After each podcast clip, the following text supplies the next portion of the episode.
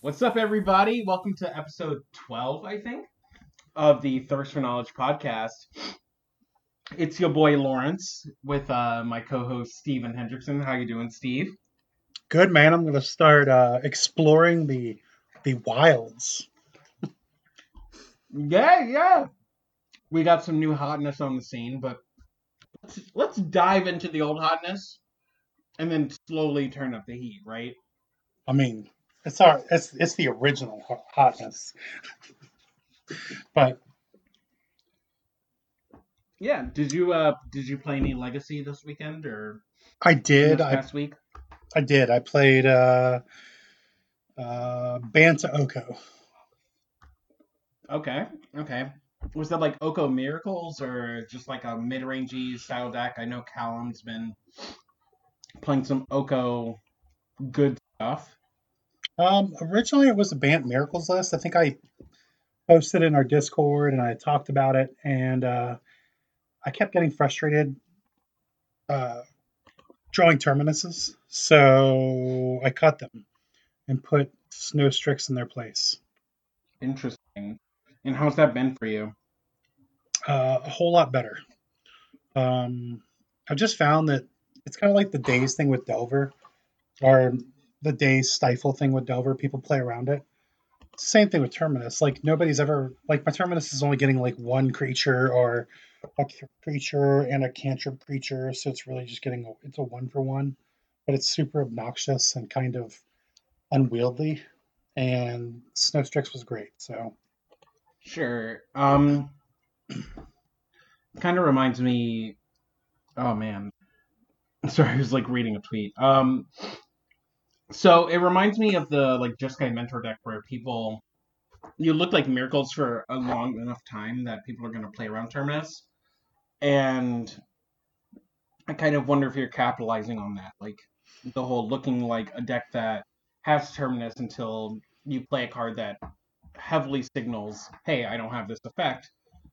So your opponent sh- should likely play into it, but a lot of your opponents are just not going to do so. Um, do you feel that's the Well- case, or I still had a verdict in the main and a verdict in the side.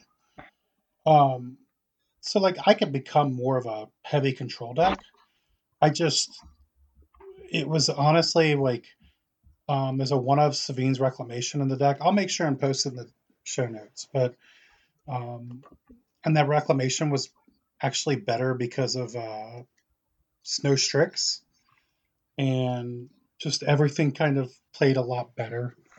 Sure, but like if I'm playing against a deck and I like have the read, they don't have Terminus, I'm just gonna disrespect them because I know these deck shows often only play one Supreme Verdict. Was that a thing that came up for you, or Uh, I lost against Hogaak Depths one game because they just they went idiot, idiot, idiot, idiot, idiot, and I died. But it was like game two, so my second verdict was in, and um, my Wings of Abandon was an out because that's a main deck card in my deck, and that was an out because I had six mana because they're talking about Winds of Abandon, the like, Yes. Wrath to Exile? Yeah. Okay. Yeah, well, so I chose not to play Predictor AK, Okay. and I chose to play my one Deprive with my two Mystic Sanctuaries, and my because my card engine is the Teferi Astrolabe engine, so I didn't want to like. I either had to cut Astral or Teferi for the AKs or run AKs, and I chose the other way around. But then my Mystic Sanctuaries were actually kind of bad at the two drop slot. I had tons of twos. I just didn't have. Um, I didn't have enough twos at that slot to pick up with Sanctuary because it was just one deprive. I mean, And that makes sense, right? Like, you kind of need a very full curve to truly maximize Sanctuary's ability, otherwise you're just buying back Ponders, right? Right, right. Well, I mean, I had tons of I have tons of threes uh, between two Council's Judgments, a Sevinne Reclamation, and something else. But the the main problem was the main problem was just the twos was just one two drop. And I was gonna run unexpectedly absent since you've mentioned before that's like my invitational card. But I thought that was Baneslayer Angel. that too. Uh, I guess I guess I should explain that joke. Um, the first time I met Steve, it was an SCG Classic or 5K or whatever. It was um, it was when they were 5Ks or not 5Ks, uh, Premier IQs. There we go. Um, and I end up birding one of his matches, and I look at his opponent's board state, and it's Batterskull, Jitte, Sword of Fire. I'm like, oh, Steve is losing. And then I slightly look down, and I see Steve's board state, Moat, Baneslayer Angel, Sensei's Dividing Top, Counterbalance, Keranos God of the Storms. I'm just like, why is this game going on still? and he thought he had a chance. they, they they most definitely didn't have a chance. Like they needed to scoop for life equity. Um, your opponent was most definitely dead. But yeah, so that's that's how I met Steve, kind of, and uh, that is uh that is where the nickname Four Drop Steve or Five Drop Steve came from. Oh, it's been everywhere from like seven drop to eight drop. It's been it's been uh quite a lot of drops. So CMC four greater drop Steve. but uh but anyways, like so I basically trimmed like the terminuses. I did have a um uh decree of justice that was actually really good, but I cut it to get to get my numbers a little more. I kept drawing it. Like if if I have a one of, it will always be on my opener. If I have a clunky one of that's like corner case for later, it's always in my opener. It was just too many times that was in my opener. But um, I played against like Hogaak Depths. I got there 2 1. I played against Rixus Dreadhorde Arcanist and uh, Oko an Arcanist. And they they didn't have any more fun. So, like, they, they had to, like, they were trying to pressure my Oko because he was at 7 loyalty. Because that was like second turn in play. sure. and so like they went Delver, Arcanist, Tarmogoyf, pass. I untapped. I killed Tarmogoyf. I gave them the food token and took the Arcanist. And they got to attack and kill my Oko later, but so like you know you know what's really good about Arcanist when you don't have to play red mana and still get to play Arcanist. So Right, right. You get the whole like two mana Jace the Mind Sculptor on a stick, and uh, get to abuse your opponent. Yep. But uh, and then the th- third matchup was Storm. Um, but I have three counterbalances in my 75, two in the main, one on the side. And he didn't have fun. Like he was not happy about counterbalance at all. So um, which I, I get. Like I, I had it in all three games. I had it on turn two. And like the only the game he won because I put it on turn. It was game one. I put it on turn two, and then he just went for empty, hoping I didn't hit terminus, not knowing there was no terminuses to hit. But um, Uh, okay. like he he just had to go for the. He was playing TES, and he had to go for it because, like, the counterbalance was in play, and it wasn't going to get any better with me untapping. So, and the fourth round was something else. Uh, it was D and T, but Oko doesn't care about D and T, so it didn't matter. Like, and I and I know it's like awful to say Oko doesn't care about and but I really felt like that's how the the games went. So, uh, Deck's great. Oko's great. Uh, I actually liked Oko better than Jason every game. And Astrolabes, I think, are really good for the Mystic Sanctuary deck. For the simple fact that when you play Astrolabe, it allows you to stay on islands uh, longer to get to your Mystic Sanctuary it's you know it's usually a turn four then. So I was very happy with it.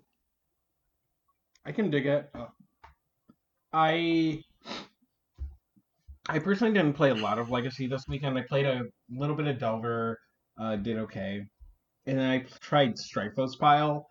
Um, that deck is interesting. Um, when you're playing it, you definitely start to notice the lack of one drop interaction uh, in terms of like he has three discard spells and a spell snare. So in a lot of games, there was just like a lot of doing nothing on turn one outside of like maybe cantripping with ponder or whatever. And I found myself struggling very much in the early game, and then in the like mid to late game, I would just dominate because my deck was just nothing but like powerful two drops. But I definitely found myself missing like Fatal Push, and he's currently down to two copies of Punishing Fire, and I kind of struggle to believe that continuing to play like the two copies in deck is, are worth it, right?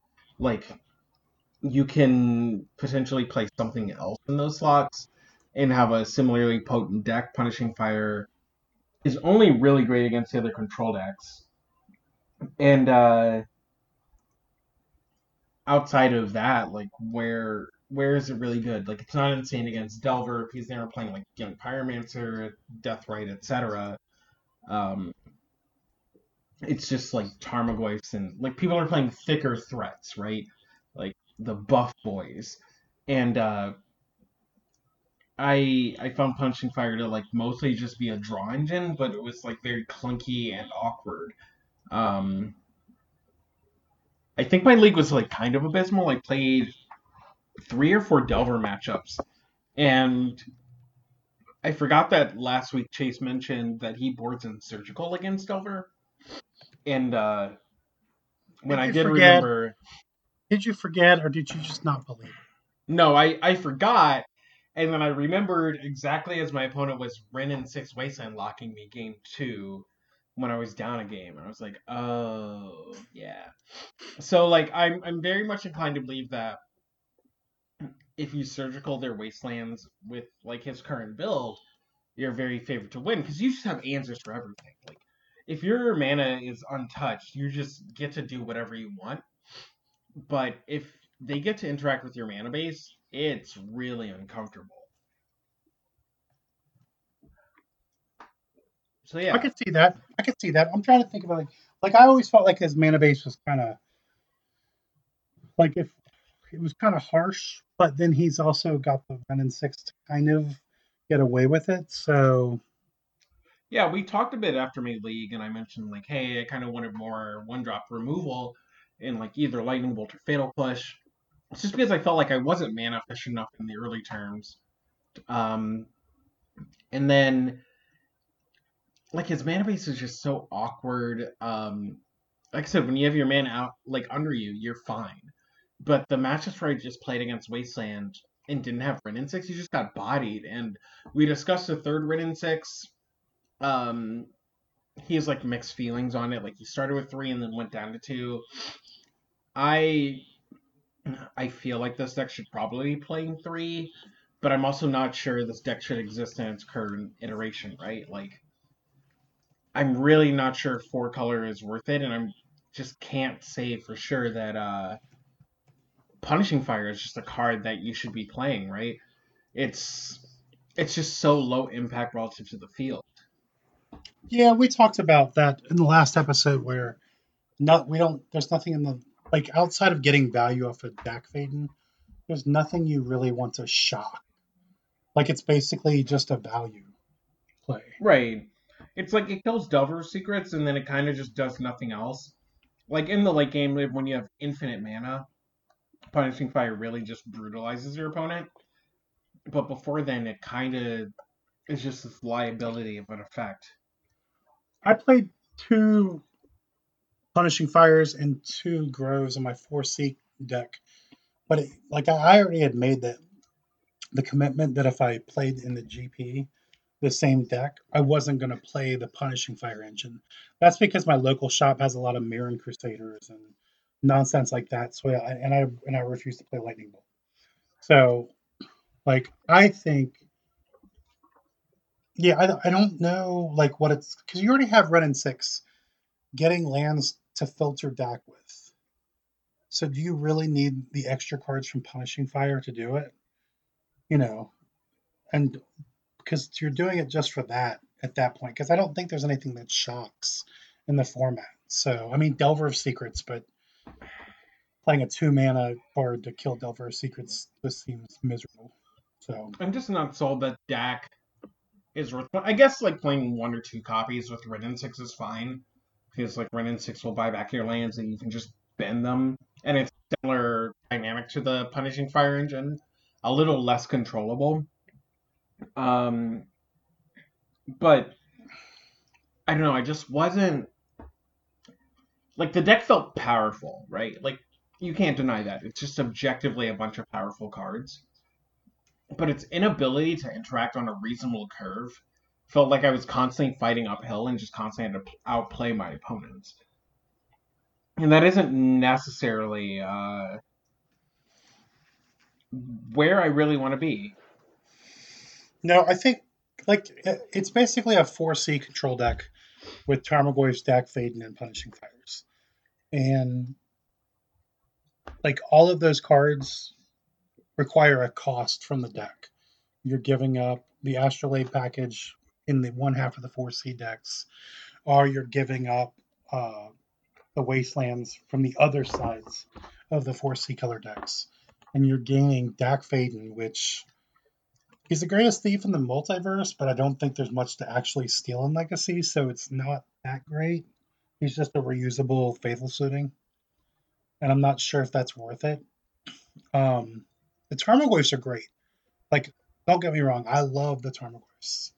Uh, I want to steal the Tarmogoyfs and put them in my 4C deck when I play it.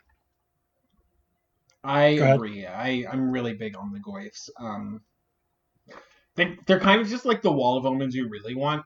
Like if wall of omens didn't draw a card and could attack, that would be Tarmogoyf, and that's exactly what the type of deck wants. Like there are certain combo shells. Um, they're they're just like a bevy of random decks that definitely want you to like have a clock in play, right? And Tarmogoyf just facilitates that perfectly. It's compact it I mean that's basically it. It's compact and it's like gets really big as you interact with your opponent.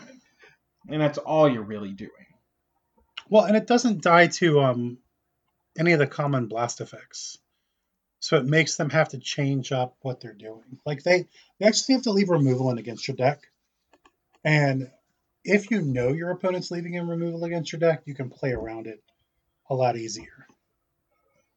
Like you can just play out your cards that are Silver Go adept effects first, and you know drain them, and then finally Goyf them. And if it's a matchup that's you're uncomfortable, like Eldrazi or uh, some kind of combo deck, at least Goyf can get down and try to get busy, like finish the game out. So, because I think yeah. that's the biggest issue with the normal four four color decks is they can't fit, they can't close the game. For sure, like there's definitely an issue with these shells that they're uh, they're junned without the ability to stop the opponent's like they, they so Jund historically has the issue where it can't stop the opponent's top decks, right? You're just yep. like there with your Tarmogoyf or whatever, and they top deck something, and you're just like, oh yeah, I'm playing Jund. Like Thoughtseize can't target the opponent's top of the deck, and his like generally you'd play counter spells to do that. And what these like very greedy control S decks are doing are kind of implementing the Jund plan, but they're eliminating the clock that Jund usually plays as a way to actually mitigate the opponent's top decks.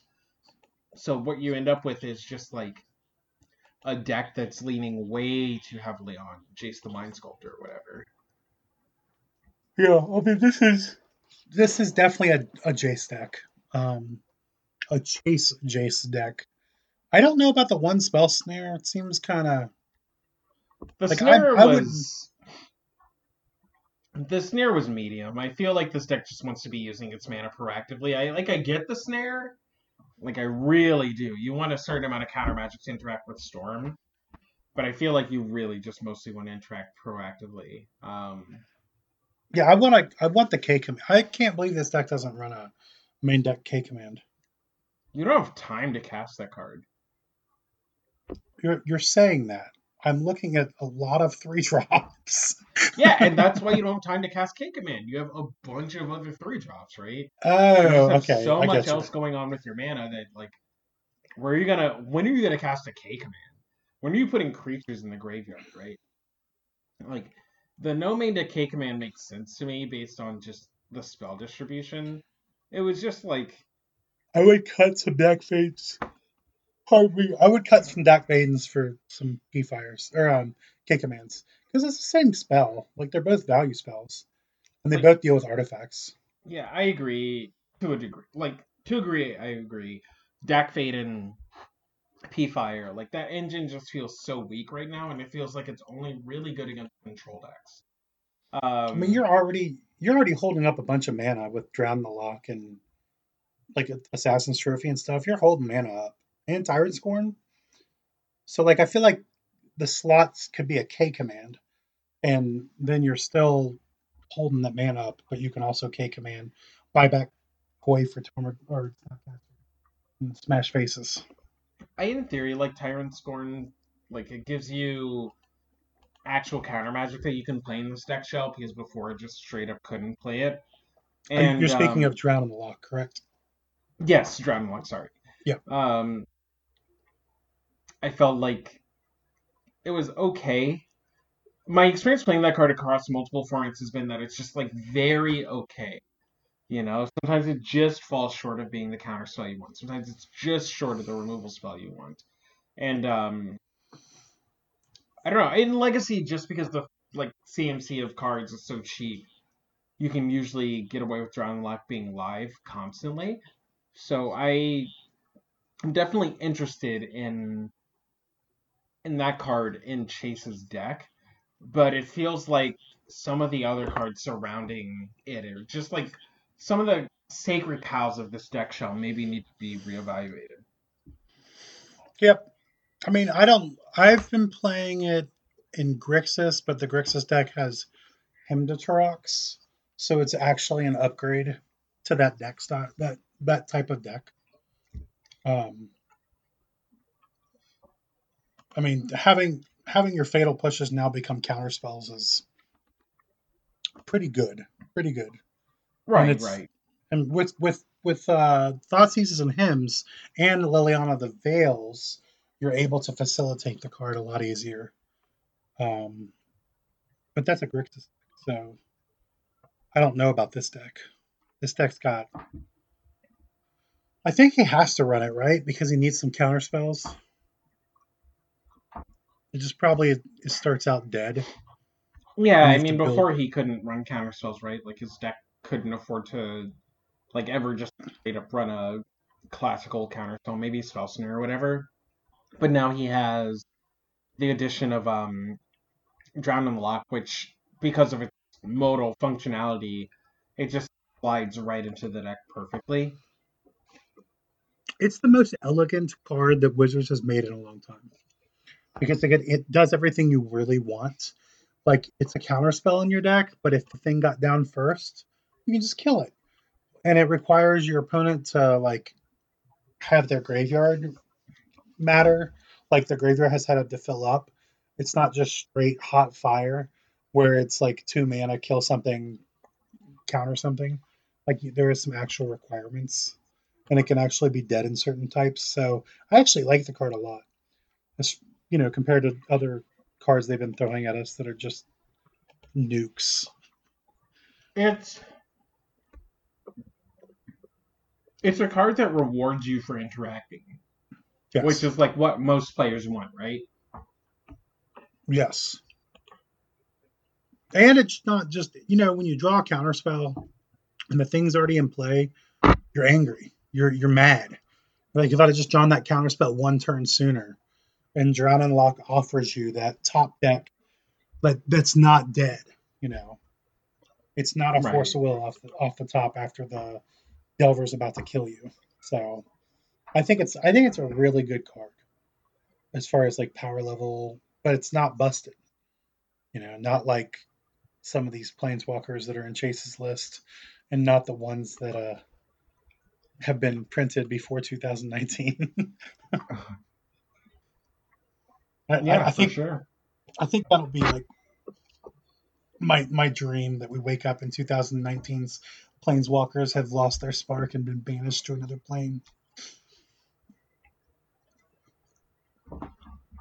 Yeah. Um. So I mentioned before that I forgot to board in surgical against Delver, which is very counterintuitive, right? Yes. And that kind of got me thinking about how surgical isn't that great in the format at the moment. I know in Delver I'm running two Grafdigger's Cage, one surgical. And the one surgical is just like, you know, counter your show and tell surgical it. Just to have like a little extra flexibility, maybe have that extra game against life the loam or what have you, but I'm not casting force negation or something similar. But it um kind of brought up the the fact that like the existence of force negation and the fact that there are like fewer recurring threats, like punishing fires drop, life loam is dropped. Reanimator still exists, but you can still combat it with other effects, right? So I've noticed that surgical less equity, Grafdigger's Cage a lot more equity, and I've been leaning harder on Grafdigger's Cage in conjunction with like six copies of Force of, you know, your spell doesn't resolve. And um that's been good enough. So it's like it, it was an interesting feeling to like actively want surgical extraction in a matchup where I classically wouldn't think to board it in. And then like also go maybe I should just cut this card from my 75. Like right now I'm at one, probably staying at one. But I I've seen Delver lists that do just outright cut surgical. And I don't think that's inherently wrong, but I'm not sure I'm quite willing to do that. Maybe it's a sacred cow, right? But um I feel like there's enough spots where surgical does just enough for you to want the single copy. It's very odd how permanent based hate is so powerful relative to something like surgical or just like you know, Spellbound's fine, but Rest in Peace, Grafdigger's Cage, Leyline of the Void, Containment Priest, all these effects are just so immensely better, and I found that they aren't that hard to leverage as long as the rest of your deck is constructed such that you can survive to the turn where you can play them, right? Like before players were playing two surgicals, two to three surgicals fairly religiously.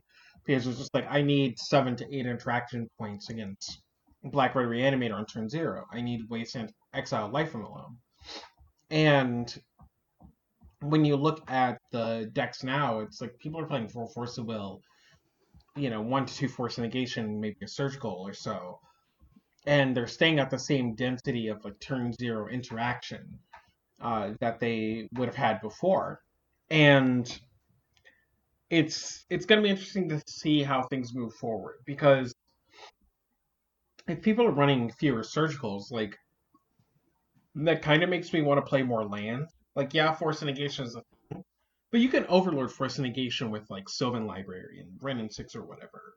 Um, there is some debate whether or not Wrenn and Six is worth playing, but you get my point. Like, there are cards that this deck shell can play to overload overload these effects, and then maybe free the way for you know surgical extraction to like be the only card that interacts, but maybe your opponent doesn't have it. Probably they don't. And um, I kind of was thinking about a lot of the lands lists I've seen recently, and a lot of them are like they're built kind of oddly. Um, for some reason, as the number of Tundra decks have decreased in popularity and the number of Tarmogoyfs has increased in popularity, we've seen a decrease in Maze of Ith and an increase in uh, what's the card? Field of the Dead? Field of the Dead, yes. Which doesn't necessarily make sense to me. Um, like I just kind of don't get it. Like I, I guess like Maze of Ith, sure you can you can play your Maze of Ith, and maybe like the Wrenn and Six Wasteland lock becomes a problem. I could definitely understand that, and like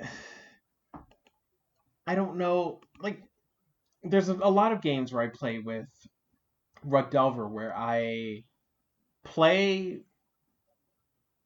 Tarmogoyf or Hooting Mandrills or just like anything that doesn't die to punishing fire and attacks, and I just beat my opponent to death with it. And I'm I'm not sure these decks really want to, you know, be on one maze for that very reason. Like I feel like the effect is pretty powerful right now, and given like there's a lot of space that they're the maze is fighting for, right? There's Field of Dead, uh, Blast Zone recently got added to these deck shells. There's just a lot of new stuff going on, so maybe there just isn't the space, but it's still something to consider. Yeah, I think um, I think they're trying to do. So I think red green combo lands is unfortunately um, trying to fight too much. Uh, the, so all the mid range decks got a living, breathing crucible that can also ping you. And then on the flip side, all the combo decks, because of Wrenn and Six, have had to get fast have had to get faster as well. And so I think that they've cut these like Maze of Iths and stuff because the Maze of Iths were the they were the grind card, right? Like the, the ultimate do nothing except for stop creatures. Sure, and, like before people could machine gun wasteland you ad nauseum, Maze of Ith was the card that kept you afloat. And I, I understand that. Like my question is you know, if you have um expedition in play, right? You can play your Maze of and then you can play your combo piece. And you can put your opponent in a spot where they can't really wasteland your Maze of because then you'll combo. So that's kind that's kind of where I'm coming from. Just a position of wondering which plan is better. Lean on uh, lean in on where can you gain your equity and you know, I, I feel like there's just something here. Like Rug Delver is the best deck. I don't think that matchup is inherently bad as long as you aren't leaving yourself straight cold to a lot of the threats that the deck is playing, which these shells are. Yeah, the last big list was the, I think it's Casey. Was that Casey Lancaster? Uh, no, there was a list that did well at the at an SCG Classic that had That's what I was talking No, that wasn't Casey. That was um someone else whose name I don't quite recall. Okay. Well, they they had um, yeah the two decays. So they those two decays could easily become what three maze of Iths just like that. Um, they only have De- two P fires. Decay honestly makes sense to me though, right? Like Ren we've been talking about how Wrenn and Six just bodies this deck yep. or mitigates the game plan of the shell, so it makes sense to me to play Abrupt Decay to answer it. And that's probably why the Blast Zone's there too. Uh, the Field of the Dead, I don't know. I'd probably put that in the sideboard if it was me personally, just because I don't think that's a main deck card. Mm. Um, Tundra's pretty common at these events, right? Right, right, but you can sideboard that. I really don't think, like, I think the land that requires you have six other lands that are all one ofs. Like, I think that can be like way, way down the line. Yeah, but when uh, you're playing three copies of Dark Depths, like you have to find something else to lean in on. So they likely cut their fourth copy of Dark Depths for this effect. Or you could argue like it was the Ghost Quarter of the Karakas, but like realistically, you know, it was like the fourth copy of Dark Depths. So you can't really cut the win condition. I get what you're saying that it's just like not a universal win condition, and there are going to be some matchups where it's just going to be abnormally good. But I think game I think, one you don't need it. That's what I was saying. Like I think it could go to the sideboard, and the third decay could go to the main deck, and you could still run like a bunch of removal then and not have that clunker in your deck in the main deck. Like I think the card's fine post board if surgicals are still being played. Now, if surgicals aren't being played anymore at all, I wouldn't even play the card. I just play the fourth Dark Depths and call it a day. I don't know.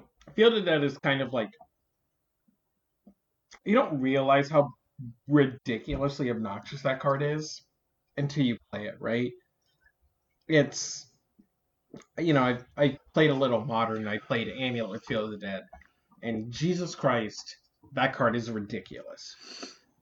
So, like, there's a lot of like ground-based attacking strategies that it just shuts off, and eventually you just overwhelm your opponent. Yeah, I was gonna say you you've missed out on arena, so Uh, I have played against this card. I've played with this card. I find this card to be miserable, but like it's there's ramp strategies that are doing that. Even like amulet is still a ramp strategy, and this this deck is not ramping. It's got explorations, but I guess one Manabond, but I feel like it's going to be hard to turn it on before a legitimate turn, especially with like a nurturing peatland. Like you've got like you've got a lot of lands between Blast Zone, Dark Depths, Nurturing Peatland. You're killing your land count a lot, and Ghost Quarter and Wastelands. yeah, like, like I get your argument. It's like it's not a card that stifles early game aggression, which is an effect that lands once, and that's why Maze was good. Like it gave you time to set up for other things, and if you lose a lot of like damage or take a lot of damage in the early game, um, it won't save you. Right, your opponent just bolts you out at some point, right? So that's the issue with cutting Maze of Ith Nurturing Peatland as a one to one swap. Uh, same with Blast Zone. Like you're you're just agreeing to use your life total as way more of a resource than you may necessarily want to. And um, I like it's one of those situations of I don't think it's correct, but I'm not sure what to change. Right? I don't play enough of the deck to have the educated opinion on what car- uh, card effects are less important and that's where like my knowledge falls short like you know this deck has Manabond which makes sense. You want Manabond for um your field of the dead and obviously like your combo but Manabond's also a card that gets cut in every post war matchup.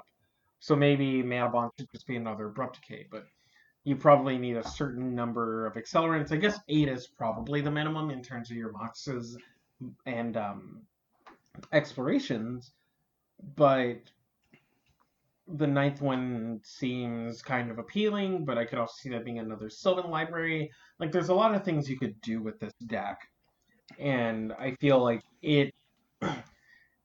I feel like people have just been saying lands is bad because XYZ or Wrenn and Six, and that isn't really the case. I feel like it's been somewhat of a a facetious notion, right? It just doesn't logically pan out for me.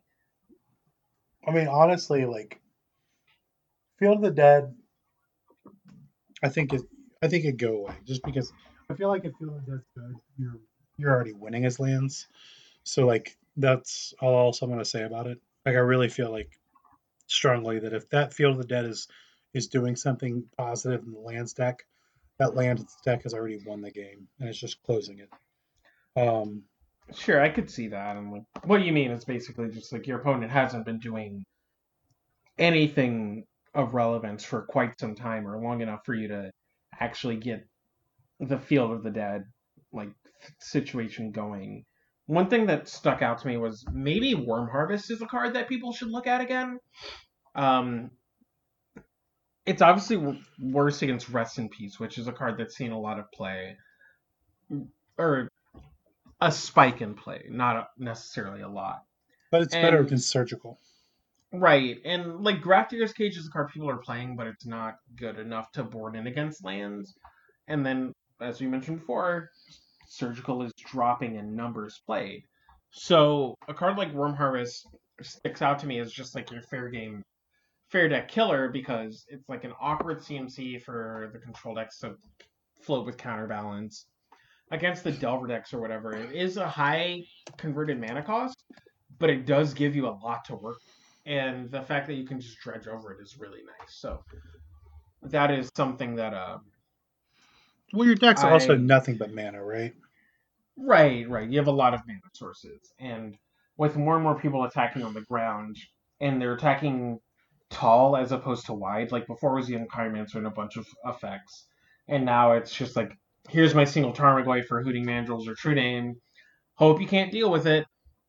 I feel like something that goes wider uh, gives you a lot more to work with. Yeah, I don't like the Manabond, so I would probably do. I would do Worm Harvest over Manabond. I don't like the Manabond because this deck has. Uh, it cut a gamble. I'm not ever happy with that. And then when you look at it, it's got so many spells like the Sylvan Library, the Decays, uh, the Gambles, Crop Rots. These are all cards if you have to Manabond. Like if you if it's in your opener, you have to almost do it. But if there's a library in your opener as well, like your Manabond's probably going to be put on hold. And I'm just not sure if I want to create that inconsistent life. You know, like if you have life in the loam, abrupt decay, Manabond lands, you're still probably going to play the mana, Manabond, right? You're gonna play the Manabond and maybe not activate it because there aren't many other abrupt decay decks floating around. But you're probably chilling on the Manabond for a while until Right. like it becomes really advantageous for you to trigger it. So it does nothing, right? Like until you activate. Like it's it's a, it's a it's something that's just sitting there. It's a future investment. But the problem, like almost all legacy cards have moved beyond. We're beyond those those cards where we put something down because in the future it's going to be really cool. And I and I feel like Manabond's just not. It's not going to be relevant in your deck. Where fourth gamble, Worm Harvest, second maze of Ith, these are all things that would probably be much better than the Manabond. Second Sylvan Library. The fact that it's only playing one is super egregious to me. yeah, I feel guess- like having six powerful two drops is um really, really relevant. Oh, I agree. I just don't know if I want one Sylvan Library and not two. Right? Like, do you feel like you'd rather have a second one because you want to make sure and have that effect? Having a bunch of things to do on turn one off of your Mox Diamond seems pretty critical to me. Um, Or Wrenn and Six. Even the one of Wrenn and Six might be better. Maybe I feel like Wrenn and Six is just vastly overrated in lands. Um, like I can see it as maybe a sideboard option. I, I'm not sure. Like people are gonna board a bunch of Grave Haden against you, so there's only so far Wrenn and Six can go. It just kind of feels like the hotness that people are playing. Like uh, this list has three Elvish Reclaimer in the sideboard, and I'm a big fan of that. Just you know, board in your your dudes. Just attack them with your one twos that become Tarmogoyfs. And your opponent's gonna have to respect at a certain point in the game. Or like even a vortex. Like a vortex could be better. Like there's a lot of cards that could have been in that Manabond spot. I think the Manabond is like it's it's the religious thing, right? Like it's the thing you've always done, so you're just doing it. And I'm not sure Uh, if it's correct. I feel like a lot of lists cut Manabond leading up to this.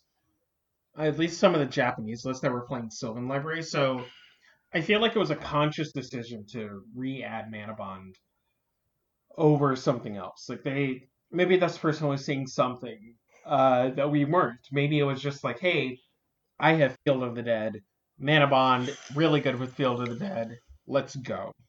Yeah, and they probably just were racing. That's what I would probably lean towards. They're just racing, and that's all it is. It's their hedge to to do the race because right now Legacy is a race. So maybe like they're actually correct. I just find it hard to believe like you have Field of the Dead and Manabond, like and they're they pull in different directions for me. Yeah, if it was a race, um, I don't know. Three Dark Depths doesn't really say I'm trying to race you, but Right. I I don't know. Like, there's a lot of things going on with this list. It kind of feels like, uh, with a lot of legacy decks right now, the card pool that you want to play is much wider than what you can actually afford to play. Mm-hmm. So a lot of deck lists don't feel necessarily tuned, as opposed to just kind of playing what they can afford, right? So this is Well- kind of what you get. It's not even Galaxy Brain, right? It's just like making concessions.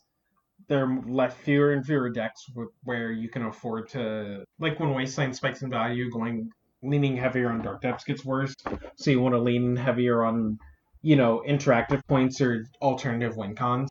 So it's less Oh. Galaxy Brain, and like it makes sense on a level one scale.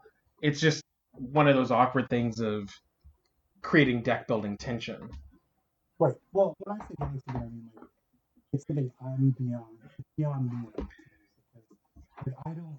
I feel like right now you either really want to be fast or you really want to not die, and that's it.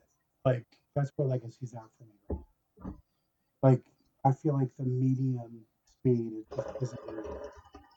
So, and maybe that's wrong, but I feel like fast or don't die is it.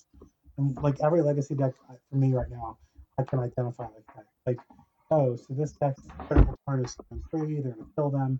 Uh, this turn, this deck is look here, it's built its points and not die at these turns because that's what it's, you know, that's where it's trying not to die. And, and that's all it's doing. And this and this lands deck looks like it's trying to do both.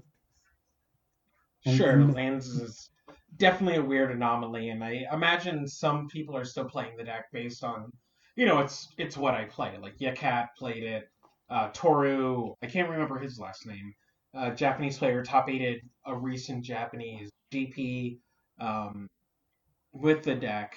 You know, is known for playing it. Has tried pretty hot tech. He's tried lingering souls in the sideboard.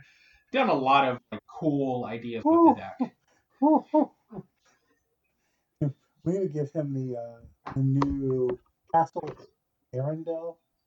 It's a fixed uh, Kjeldoran Outpost. I I don't think he's gonna go that deep. I mean, That card doesn't. That card enters tapped unless you control plains. I agree. So he can play Savannah. He's there. He's got it. Play one Savannah. You got it.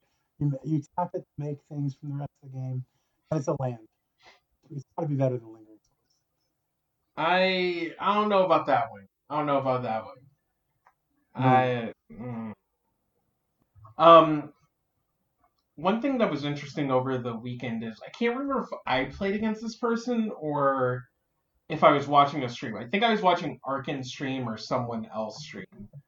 And they played against a Delver deck that was blue green and base with um Golden Goose and Once Upon a Time. Yeah, I'm pretty sure it was Arkin who played this match. And it was interesting to watch this all pan out because Once Upon a Time is like a card that you think would be interesting in Delver, right? It has the Gitaxian Probe effect where like you in theory get to flicker Delver off of a spell, but also get to like hit a land or something. Yeah. I don't know how I feel about it, but yeah, like you would have to drop the planeswalkers. I don't know how you play a goose without walkers. If you play Uh, you probably play walkers. they had a stack of Okos. Um, Okay. As expected, right? Like you can't play Bird of Food Token without playing some number of Oko because it just doesn't make sense to do so. Like there's no reason to lean that heavily on blue green. Uh, Right. Because like you don't have the removal package, or well, I they may have been Okay. rug. They may have been rug. I can't remember, but Okay. Was They did have- removal. they did have Oko. Uh, Once Upon a Time seemed interesting. They did whiff one game. Like it's it's awkward because Once Upon a Time, when you cast it for free, it's obviously going to be like pretty nuts in terms of fixing your hand to agree. But uh, when you have to pay mana, it's just a horrible rate for a Delver deck because like in the mid game, you're not necessarily looking just for a creature or a land. Often you're not even looking for a land. you're probably looking for a particular spell effect. Yes. So the narrow nature of the cantrip uh, becomes a huge downside, right? Well, actually, I was doing the numbers. I, I, don't- I don't, you know, I'm just rough guessing. But like, after you've fetched like two or three times and played a couple creatures, that thing's gotta be sub 30%. like, it's like you need to, to actual cast. Like, the first one's fine. Because the first one, you're gonna have a high enough density of I guess it's still 50 50 on the deck with lands and creatures, percentage wise. But Uh, let's say you have like 18 to 19 lands, right? Um, I was going 19, 10, and two walkers, right? I, I 10 feel like creatures. I feel like you can't play 10 creatures. Like what? That's that's four goose, four delver, four goyf, and then two something else. well, that's 14. That's 14, sir. Four goose, four delver, four. That's- Yeah, that is. Sorry, I miscounted. Um, That's why I figure you have to, It's got to be at least 10 creatures if you've got these. I feel like you have to start at baseline 12, right? You Okay. can't you can't have less than four Delver and four Goyf. And then at, on top of that, like you want other threats potentially. I guess you could lean in on Oko being threats, but why would you go so deep on playing a cantrip that can't even find a bunch of your threats and like you're playing a Delver deck that only has eight creatures that relevantly attack? Well, So I was thinking that it's going to be at least a 30, 30 split, like 30 spells, 30 creature lands. Even if it's 35, uh, 35 creatures and lands and walkers, 25 spells, which, God, that sounds like awful when you figure 12 of them are cantrips.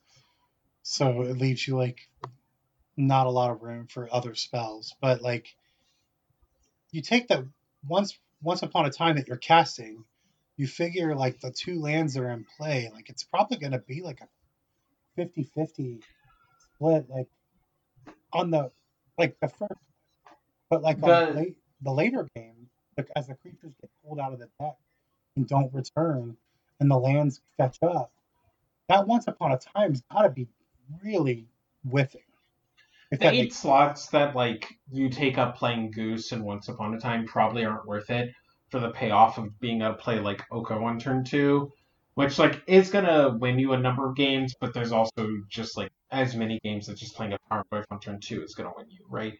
Or just like Yeah. stifling your opponent is gonna win you, or just like having a reasonable interactive ability on turn two will win you as opposed to what um these other decks are doing. So Right. Well, I just don't. I think the math is just isn't there.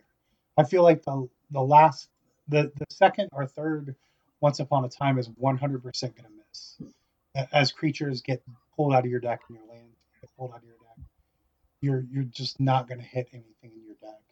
And the goose, man, like when you're both top decking, like you played Delver, you played Delver a lot.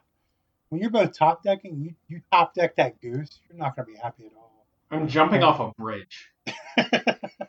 I'm I'm typing BRB in Moto Chat. I'm opening Google. I'm finding the nearest bridge near me, and I'm swan diving off that bridge straight Yeah, I into mean- traffic or water or whatever. Like or even I- like even like not a Delver mirror, right? Like you're Like- playing against some random deck. They're at three life. You draw your creature for turn. It does cost one mana.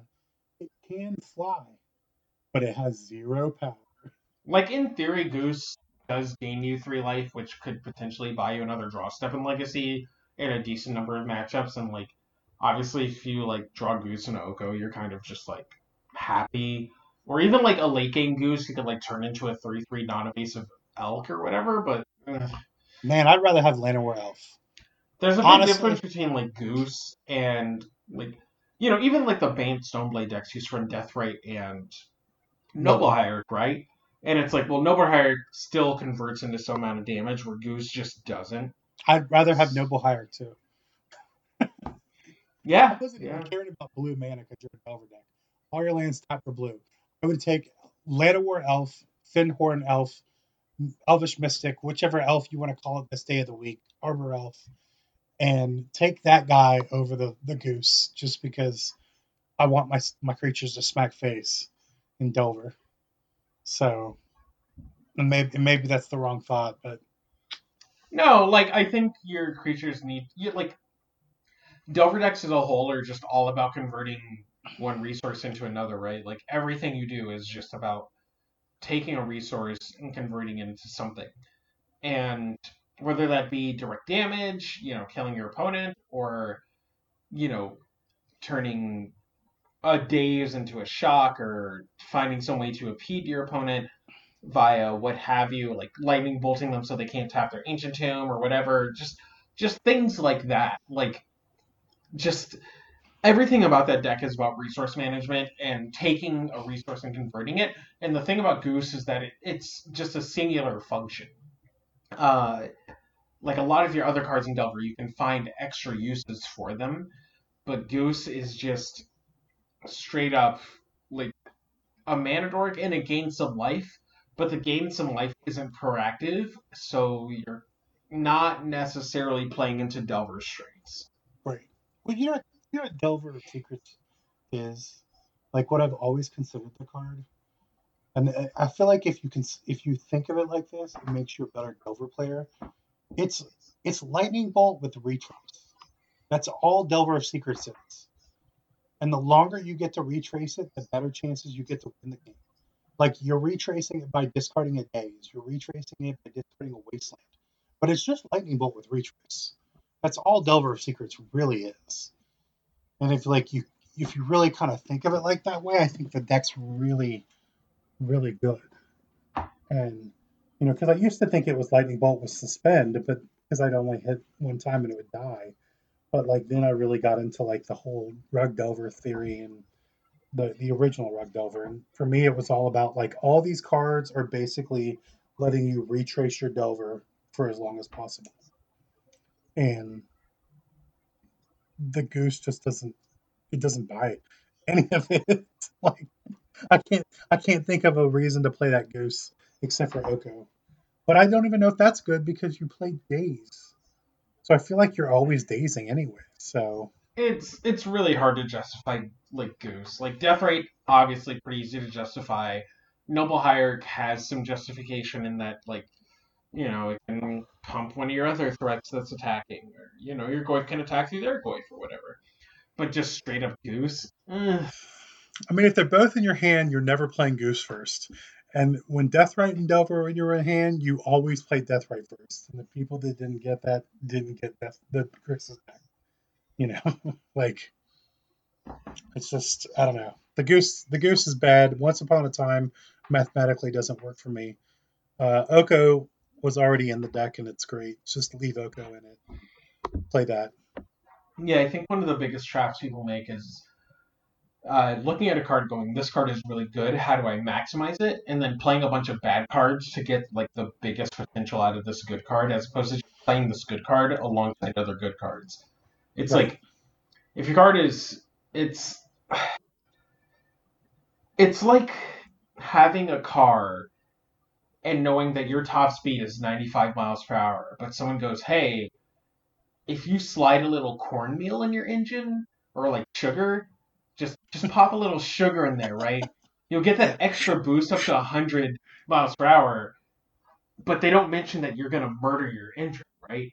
Right. So it's it's one of those deals where a lot of players tend to murder their engines trying to get that extra 5 miles per hour as opposed to just settling for something that's already good. And uh, that's what Once Upon a Time in Delvers, along with Goose, uh, feels like to me. Yeah, I mean, I would be okay with Once Upon a Time if it surgically extracted itself from the deck after you cast the first free one. So, like, you cast the free mm-hmm. one, and then it That'd rips all other copies. Oh, no doubt. But that would be busted. That, that's way too busted. Like what are you talking about? Like even if even if you just like cast it for mana, just like two mana, get a land or creature, thin your deck by three cards? What are you talking about, Steve? I just don't want to see another one of those copies in my deck. Like I, I, mean, all right. So speaking of Once Upon a Time, I've been you know delving into modern, maybe playing this GP, probably not. Uh, haven't really settled on a deck. Most likely to just like end up trying out Tron and just being like, yeah, let's Karn him or something. But um, I decided to try Amulet Titan, and historically I've been like, eh, I'm not smart enough to play this deck. And uh, I was talking to Brandon Dalloway, and he was like, yeah, so the whole thing with this deck is before it was really tough because there was you had to build all these contingency plans if Titan died and whatever. You had to like figure out, oh, I'm gonna pick up my Glory Rust and get get a Summoner's Pact and whoop de whoop, right? But now you just get Field of the Dead. and I played two leagues. The first league I went 4 1. The second league I went 3 2. Uh, and there was a lot of just like, it didn't really matter how I played as long as I could figure out a way to get a Titan in play. And then once I got a Titan in play, my opponent usually just died. Yep. And I'm actually I'm pretty sure that every match I won, I was able to get Titan in play, and every match I lost was a match where I wasn't able to get Titan in play. Uh, so that is a deck that I'm interested in maybe delving a little deeper on. Um, you know, we'll see how things go in the long term, but that that is definitely something that interests me. Uh, it's not it's not a deck where you're like playing Magic in the classical sense. Like you're, it's like solving a puzzle, and then someone is like randomly trying to knock the pieces off the table, and you're trying to like figure out how to solve that puzzle faster before they can, you know, knock you out of your groove. And uh, I'm definitely interested in doing more of it. It was it was really I don't know. I don't want to describe it. I just like would look at my hand and go, "This can do a thing by here," and then I would do that thing, and I like look at my opponent digitally, and they die. Yep. you know, or like I, the second league I played, I lost to Burn and I lost to Kethis combo. The Burn loss probably didn't mulligan properly, right? Whatever Yep. happens. Uh, Burn is technically a good matchup. And then the three decks I beat were all Cryptic Command decks. And it was just embarrassing. Like, I played against the Grix control deck, and at one point I go Titan Bojuka Bog myself, so that way if they top deck a Drown in the Loch, they can't kill my Titan. And it's just like one of those things where, like, I just got to embarrass my opponents, uh, along with just getting Field of the Dead in play and just, you know, sitting there eventually and just playing a land every turn and making two zombies because I would eventually just like get it my second copy of Field of the Dead post forward or like clone my Field of the Dead with Vesuva. It it was just one of those weird situations of um this deck is doing things that it it feels simultaneously reasonable and unreasonable, right? Like you have draws where you're just like, yep, play my tap land, play my other tap land, play my tap land, pick up my other tap land, and I'm gonna play a tap land. And then you have draws where you're just like, oh, oh, okay, opponent. Um, you got your AARP card because you're going to the hospital. Uh, yeah, I played it two weeks ago. I think it was two weeks ago. It was after the SCG team event, um, when the first people were playing the Once Upon a Time version. hmm Yeah, Oh. that's. Sorry to cut you off there. Once upon a time, in a. You get to mulligan so aggressively with this deck now. Yes. It's it's just ridiculous. Like if your opening hand isn't good, you just mulligan, and you're probably either gonna have a like reasonable six, or you're gonna have like a a reason like subpar six with uh Once Upon a Time. You're just like, yeah, let's just make this happen, and uh, you get there. Sorry, what were you saying? So I played it with the Once Upon a Times in it, and like your puzzle comment made me think of like what I was discussing with them at the time was the deck. Um, I used to think the deck was really hard. It was a very much a puzzle. Yeah, it was it was definitely a very hard deck before. Yeah, Like- now it's not. No, you like I, I'm not saying it's not hard. Uh, like there's definitely intricacies and there's levels to it, right? Right. But like I said before, the whole game plan of like trying to figure out how to like build backup titans and build all these contingency plans have all just gotten turned into Field of the Dead. Look at my mana base: one land, two land, three land. Uh, oh man, I guess I should get like these other two lands that don't have the same name, and then make some zombies. Or you just get like a Field of the Dead and a Kavu land. You Yeah. bounce back your thing, then you play your Kavu land for turn, and you're just like, oh man, I just made two zombies or three zombies. Oops. And then they're like, you know, they're like, oh, I have to kill the Titan and the Field of the Because even if they kill the Titan, it doesn't matter. The Field of the Dead is still there. Right, And- that's the thing. You just clown them. You Yeah. just clown them, and then it's like if the Titan lives, you just get another Field of the Dead. Yeah. So they can't even like draw one interactive point for your Field of the Dead. So they have to draw like answer for Titan and answer for both of your Field of the Deads, also while making you discard your Kavu land. It's just like or Karoo land. Sorry. Karoo land, sorry. I, I- yeah. Yeah. like I actually like remember going, uh, Karoo land, Field of the Dead, get back Radiant Fountain to my hand, replay Radiant Fountain, and like I was just like, I think I have every base covered, and I did. Like, and the game was over, and I was just like, and like they had that they showed it was Jund, and they showed me they had the removal spell for Titan, but they were like, your life total's already too high. I can't kill the Field of the Dead, so you're just gonna grind me out. And this person had Okos in his board, um, and the Okos were also stupid. Like I brought the Okos in, and like they played uh Arcade Post Druid originally, the creature that blows up lands. Um, Fulminator Mage. yeah, they had Fulminator Mage, right? And so Who like cares? the turn went, they had a Fulminator Mage, and they're they're holding it to blow up a land, and I untapped and went Oko, and they had the best face I've ever seen.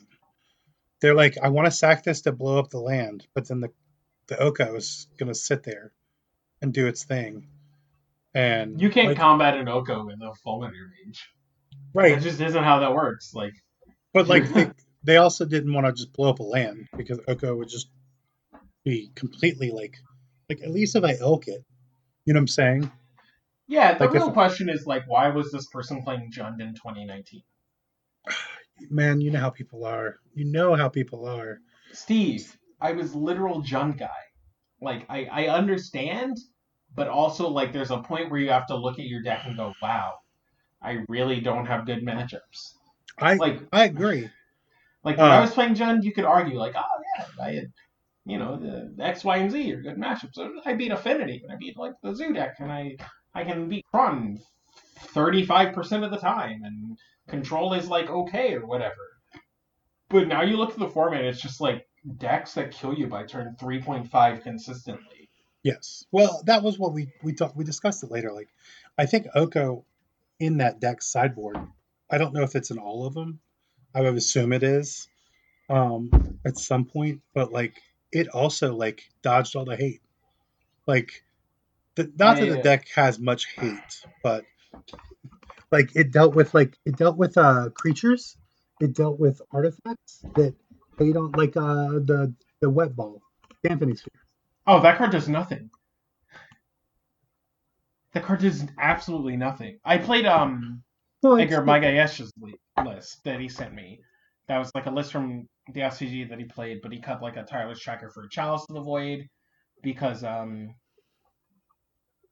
you know, paradoxical outcome. And I the number of times I got dampening sphered and just murdered my opponent anyway. Can we talk about Castle Garenbrig? Oh yeah, Like yeah, giving you a critical what? turn.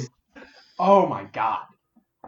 The ability, that, like that card playing through Wet Ball is hilarious because your opponent goes Wet Ball and you're just like, yeah, put some lands into play. By the way, Castle Garenbrig, get my Primeval Titan, go get literally anything plus a Field of the Dead, stare at you.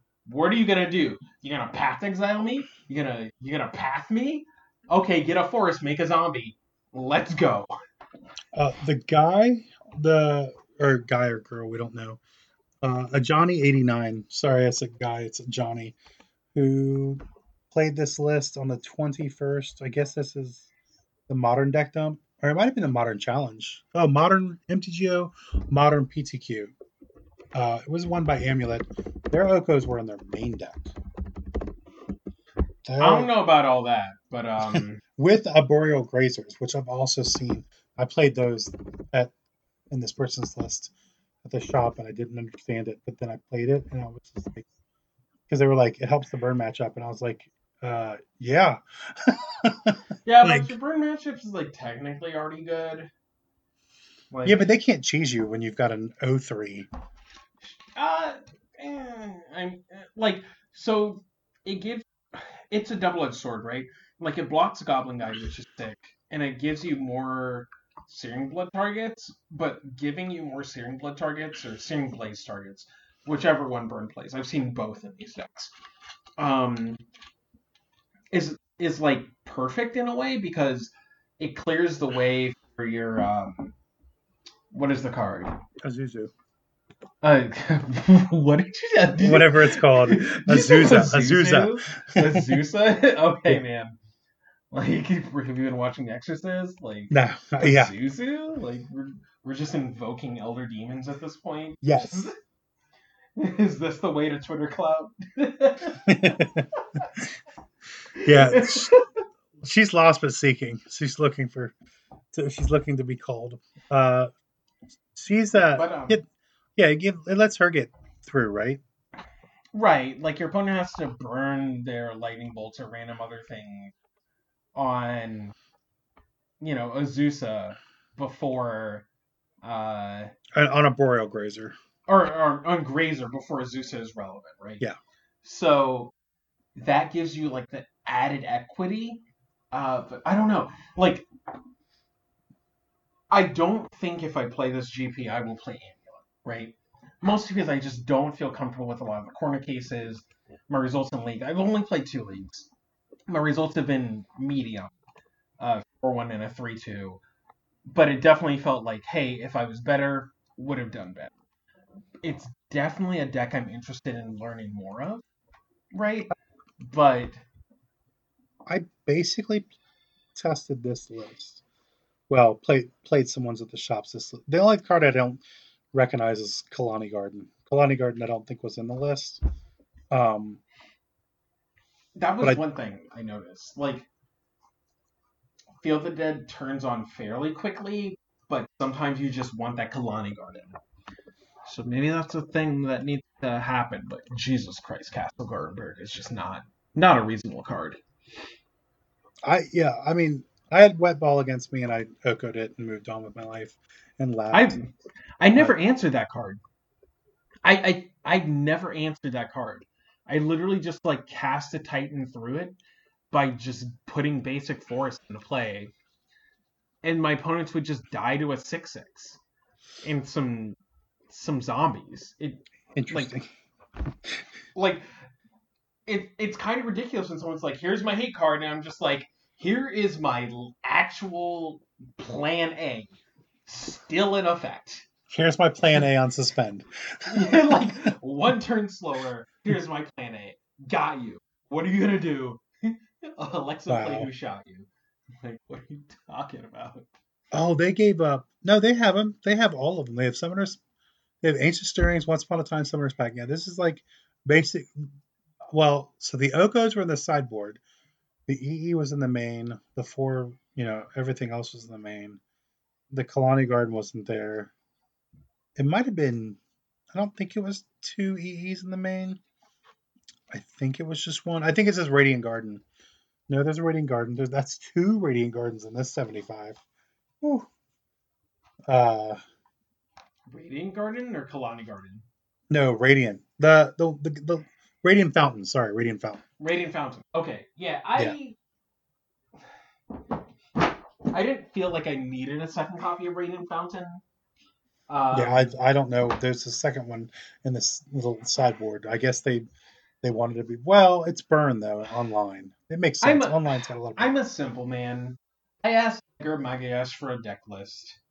He tells me to play a 75, and I load it into Magic Gathering Online and play it. That's fair enough. that's just how I look. You know, I'm not I'm not thinking about how many Khalni gardens I want. I'm not thinking about how many Field of the Deads or which array of Kuru lands. You know, I I did think about maybe playing a Golos, and I was like, oh man, I could play like a random Golgari Rot or something. I was like, Golos would be kind of wavy, like just just just a one of, just a one of. It would be a I, fun of.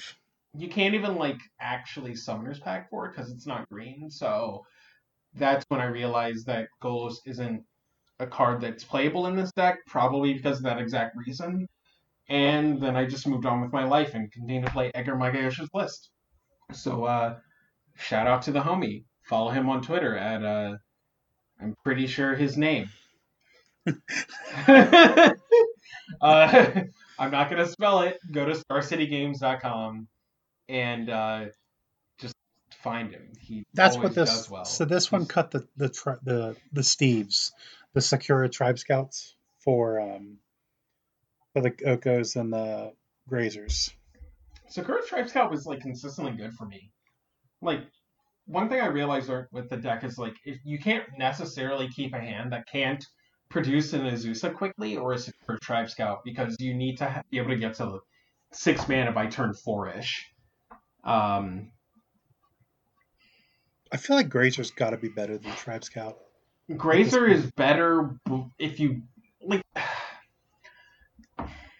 Grazer is better at, to a degree, right? Yeah. Like at a like in your seven cards hands, Grazer is going to be better. But if you like mold a six and you play a Grazer and don't put a lander play, your opponent's not going to waste a resource on it. But if you play a Sakura Tribe Scout, your opponent's just snap killing it. So there's like upside to both cards. Like Grazer is better in some ways, in some ways, it's going to be much worse. And Sakura Tribe Scout giving you counterplay against Ghost Quarter, Field of Ruin, etc., just by holding your bounce lane and holding up the activation is probably a lot better than uh, just Grazer. Like I, I feel like like the floor in both cards is abysmal, but the ceiling on Tribe Scout is probably like the or not the ceiling, the utility, the utility specifically of Tribe Scout is way better than the arbitrary ramp that Grazer provides. Yeah, I I just I I, I know like goldfish to goldfish that Tribe Scout's way better because you're gonna get multiple lands out of it. But well, like, wouldn't Grazer be better in a goldfish? Like if you're if you're going into a format, like say say you're prepping for the SCG Players Championship, right? And you're like, I need to goldfish as fast as possible. That's when Grazer would maybe be better.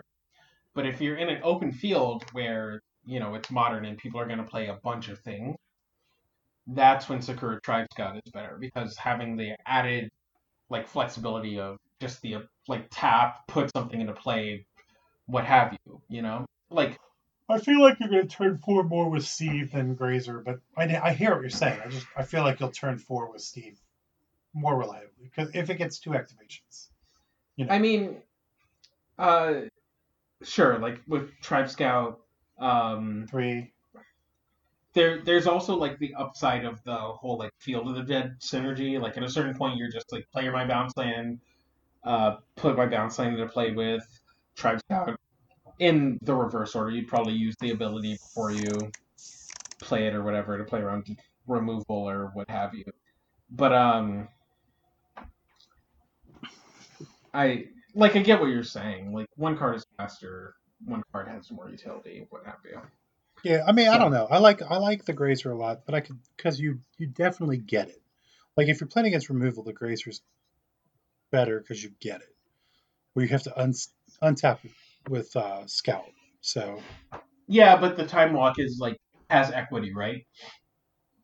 Like Grazer, you don't get like nobody's spending a card to kill it, which means they aren't spending mana, which means they aren't impeding themselves to interact with you. Whereas with um, Tribe Scout, you're trading a mana for at least one or two mana. Like there were multiple times where I play a Tribe Scout and my opponent would drown in the locket or something. And it's like, there's your whole turn. Like I traded up in mana and your whole turn. So I get to untap and do something.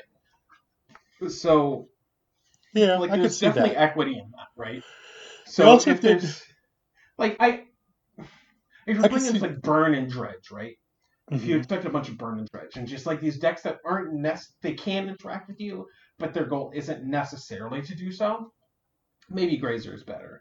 But if you're playing against, like I said, just an open field where there's going to be people interacting with you, it's not, it's it's not guaranteed, but it's basically guaranteed, right? It's a modern tournament. There's going to be Jeskai. There's going to be Celestial Colonnade die guy. There's going to be. Look, I was that guy for a while. Uh, actually, I only play Celestial Colonnade when it's busted. Um, that's a weird sentence to say. I only, I've only played Celestial Colonnade in modern. I wanted to hear in that recent- sentence all over again. And yes, I gotta pause and correct myself. Uh, I've only recently played Celestial Colonnade. It's been very consensus driven that Celestial Colonnade is one of the best things you can be doing. Like when Miracles was just somehow one of the best decks, right? Or sometimes like Blue Eye Control randomly becomes the best deck, and that's when I usually play Blue like Celestial Colonnade. But I don't play it otherwise because it's a very uh, miserable experience. Uh, I don't even remember what I was ranting about before. Um, Colonnade, busted. Oh, you play against Colonnade guy. When you play against like the, the decks that you know have interaction, it's better to play Grazer. When it's not, it's better to play Steve. No, it's better to play Stack Tribe Elder when there's more interaction because you're time walking your opponent. Whereas, like what I'm saying is in Goldfish Mirrors, you want the card that Goldfish is better and doesn't require you to untap with it, right? Whereas in Interactive Mirrors, uh, you want the card that your opponent will be forced to interact with because it'll clear the way for your other cards that matter more. So, like, I like think I said, I think the Oko is what it is. If you play main deck Oko, you want Grazer because you want to. play- You I want to. Oko at all. Maybe like Edgar didn't really have an opinion on Oko because he hasn't tested a lot. I watched. There's a guy. People need to have actually pronounceable Twitch names. Um, True, I can't, but I'm also race than I am. So what can I say? yeah, you can't. Uh, Jesus Christ. Uh, what, is this guy's name? Uh, yeah, we're just gonna have to take this L and not give this shout out. Um, yeah. Uh, Jesus Christ, it's like FJ something or other. There's a P thrown in there. Uh, or is it FZ? F Paul Luz, F Paul L U S Z. Okay, yeah, F P A W L S U Z M T G on Twitter. Uh, plays a lot of Amulet. My guy, homie, please, please.